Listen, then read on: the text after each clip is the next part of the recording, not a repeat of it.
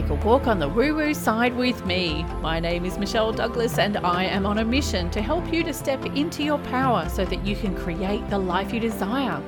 Visit me at empoweredlifeprograms.com to learn more.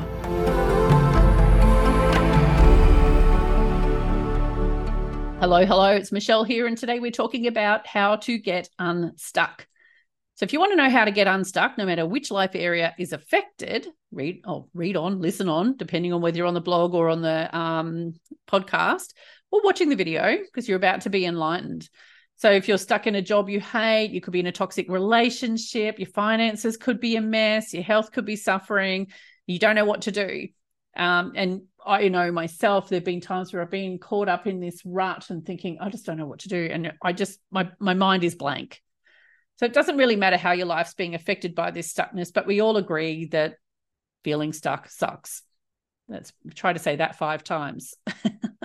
so, how you get unstuck is by understanding first that the reason you are feeling stuck is because you are focused on the stuckness. And so, here's how you get unstuck. So, first thing you need to do is clarify the life area that the stuckness has appeared. That could be finances, career, relationships, etc. Imagine what this life area would look and feel like in the future. So you could fast forward six months, a year, or whatever, if you were no longer stuck. And then do what this future version of you would do if you weren't feeling stuck. Sounds easy, doesn't it? There's a whole lot more to it, I know, but this might get you started. Okay. It's my little freebie to you. So if you know, see what happens when you focus on what you do want instead of what you don't want. And this is under, underlying everything. I'm trying to shift your focus because a lot of us are naturally focused towards the negative. Okay.